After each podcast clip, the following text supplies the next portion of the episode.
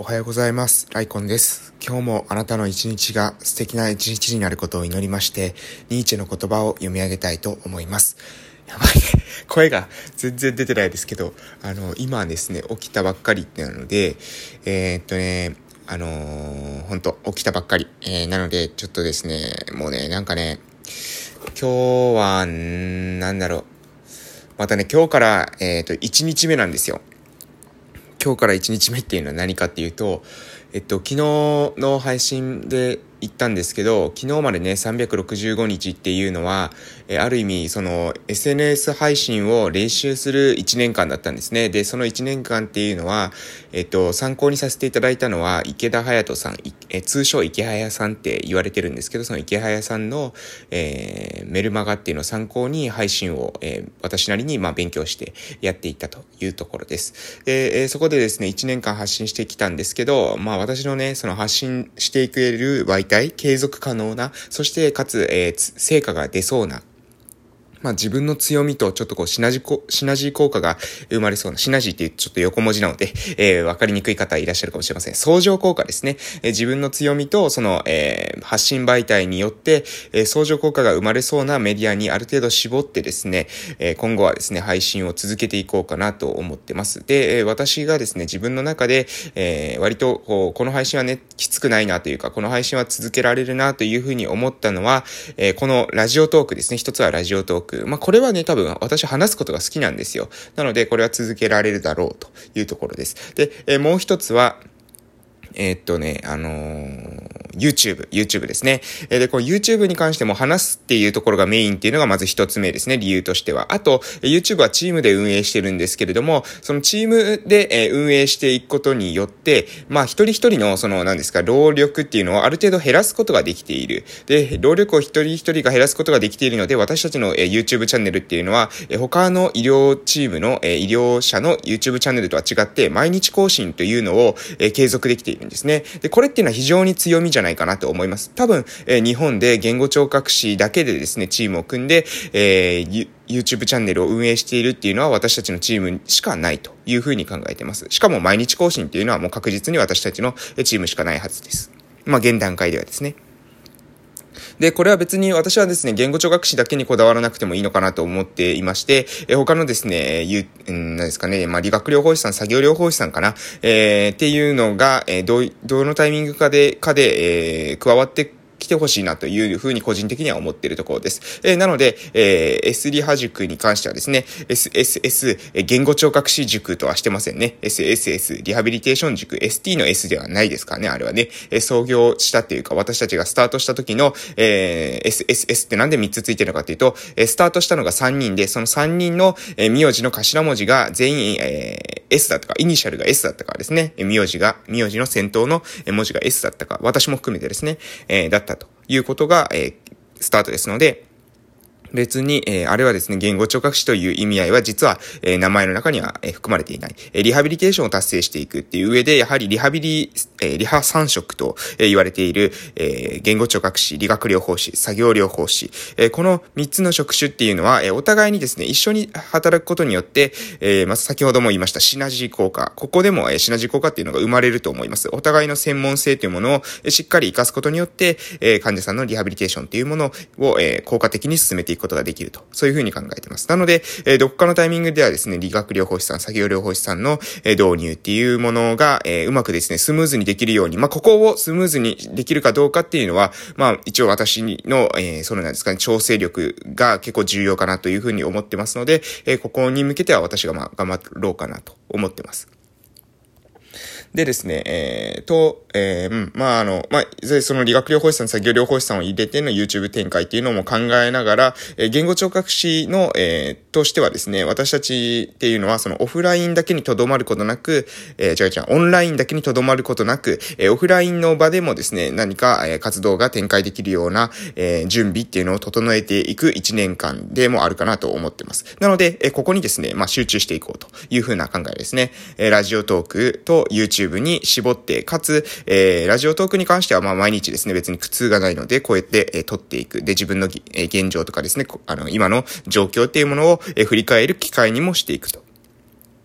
で、YouTube に関しては、え、毎日配信を継続して、で、毎日配信の中で、え、オンラインだけでなくオフラインの展開、そして、え、言語聴学士だけでなく理学療法士さん、作業療法士さんを巻き込んだ展開っていうのも、え、考えていきたいなと。私はまあそういった風に、まあ1年間戦略を、え、練っていますというところですね。え、まあ詳細に関してはまだ走り出してから、え、分かってくるところも多いと思いますが、え、こういった風に考えています。発信活動に関してはこういった風な展開を考えています。えー、それとまた別でですね、私は今実際に仕事をしているのは、え、地域おこし協力隊として、えー、奄美大島某村、えー、地元なんですけれども、地元というか出身、えー、の村なんですけども、その出身の村の村おこしっていうのにも、えー、今ですね、全力を、えー、上げていますので、え、そこでも成果を出す、この結果を出す、これをですね、えー、これにコミットしてですね、1年間やっていこうかなというふうに思っておるところです。え、そんな感じで、もう時間がですね、半分ほど、えー、到達しそうなところで、また今日もですね、ニーチェの言葉を、え、読み上げていきたいと思います。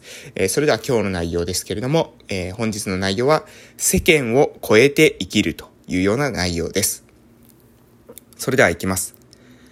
世間を超えて生きる。世間にありながら世間を超えて生きよ。世の中を超えて生きるとは、まずは自分の心や情のその都度の動きによって自分があちらこちらへと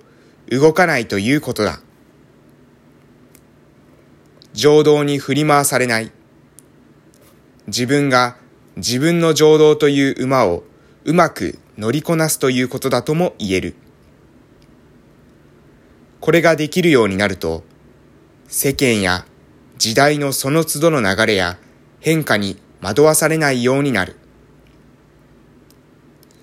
そして、確固たる自分を持ち、強く生きることができるようになるのだ。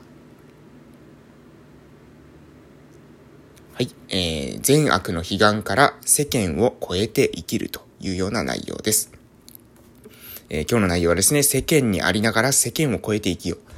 世の中を超えていけるとは、まずは自分の心や情のその都度の動きによって、自分があちらこちらへと動かないということだ。もうなんか完全に もう一回読んでしまいそうになるんですけど、非常にね、この、なんか何ですかね、ニーチェの言葉っていうこうリズム感があってですね、なんか流れるように自分の中に入ってくるというような特徴があるなと読んでいて思います。で、えー、まあ自分をですね、自分の情動という馬をうまく乗りこなすんだと。そのことによって、えー、世間や時代のその都度の流れ、変化が起きたとしてもそれに惑わされない。確固たる自分を持って強く生きることができるようになるんだよということですね。まあ、これ聞いたらですね、皆さんどう思うでしょうかね。えっとね、もう、えっと、本当最近ですね、えー、私が読んでいて、もうドハマりしてる本が実はあって、それがですね、えー、森岡剛さんっていう方の、えー、本なんですよね。森岡剛さんっていう方。で、この森岡剛さんっていう方、まず皆さんご存知でしょうかね。ちょっとね、若干紹介したいんですけど、えー、森岡剛さんっていうのはね、戦略家かつマーケターっていうので、えー、高等数学を用いた独自の戦略理論、革新的なアイデアを生み出すノウハウ、マーケティング理論など一連の、えー、暗黙知であったマーケティングノウハウを形式、えー、形式地化し、森岡メソッドを開発。経営危機にあった USJ に導入し、わずか数年で劇的に経営再建したっていうことです。で、まあ、えっ、ー、と、な、何かっていうと、あの、USJ ってですね、実はね、あの、すごくもう赤字で潰れそうになった時期があったんですよ。で、そこでもうこの経営難に立たされた USJ を再建したっていうのが、この森岡剛さんのマーケティング力だったんですね。で、えー、もともと P&G で働いていらっしゃったんですけども、それがその USJ にの、えー、各、窮地にあった USJ にですね、えー、そこに転職を決意して、えー、USJ を V 字回復させ、えー、で、その後ですね、今は現在は、えー、マーケティング精鋭集団刀という、えー、会社を設立して、えー、活動しているということですね。2017年に USJ を退社し、マーケティング精鋭集団刀を設立。マーケティングで日本を元気にという大義のもと、数々のプロジェクトを推進。USJ に断念した沖縄、USJ 時代に断念した沖縄テーマパーク構想に再び着手し注目を集めるっていうことがなんか書いてますけれども、この人のですね、本の、えー、苦しかった時の話をしようかっていう本がですね、めちゃくちゃ面白いんですよね。苦しかった時の話をしようか。えー、ビジネスマンの父が我が子のために書き書き溜めた、は、働くことの本質っていうことなんですけど、これね、これがね、むちゃくちゃ面白いんですよね、本当に。あのね、なんでしょうね、これね、なんだろうな、あの、働き方？そして、えっと、自分という、その自分のキャリア、自分の、え職歴っていうんですかね、職歴っていうとちょっとキャリアとはなんかね、違うらしいんですけどね、え、えっと、外国で言うキャリアっていうのと日本の職歴、なんか職歴っていうのは日本は、こう仕事にあまりこう寄りすぎてるというところですね。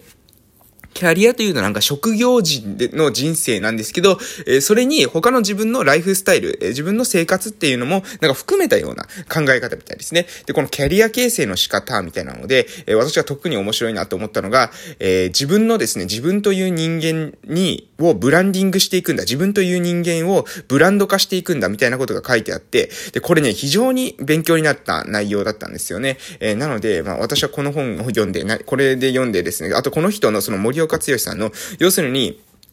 これ何が言いたいのかというと、先ほど言ってたニーチェの言葉で、えー、世間に自分を持って生きなさいって書いてたじゃないですか。自分を持って世間を乗りこなす。自分との情動という馬を乗りこなすことによって、世間に左右されずに自分の人生を歩んでいきましょうみたいなことを書いてあったんですけど、この自分というブランドを構築するっていう、えー、この森岡剛さんの考え方ですね。つまり自分というのはこういう人間なんだから、ここの部分には弱点があっても仕方がないんだと。で、ここの部分の弱点には、まあ置いといて、私は強みを磨き上げることにしたんだっていうような内容ですね。自分の自分らしさ、個性ですね。そこの強みを磨きつ、磨き上げることが自分が社会的な価値を高めることにつながってくるんだみたいなことが書いてあって非常にね、勉強になったんですけど、えー、まあぜひですね、もし皆さん、えー、お時間がある方はですね、この森岡剛さん苦しかった時の、えー、話をしようか読んでいただければなというふうに思います。えー、そんな感じでもうお時間ですので終わらせていただきたいと思います。それでは今日も良い一日をお過ごしください。私もですね、朝の挨拶運動に行ってきたいと思います。いってらっしゃい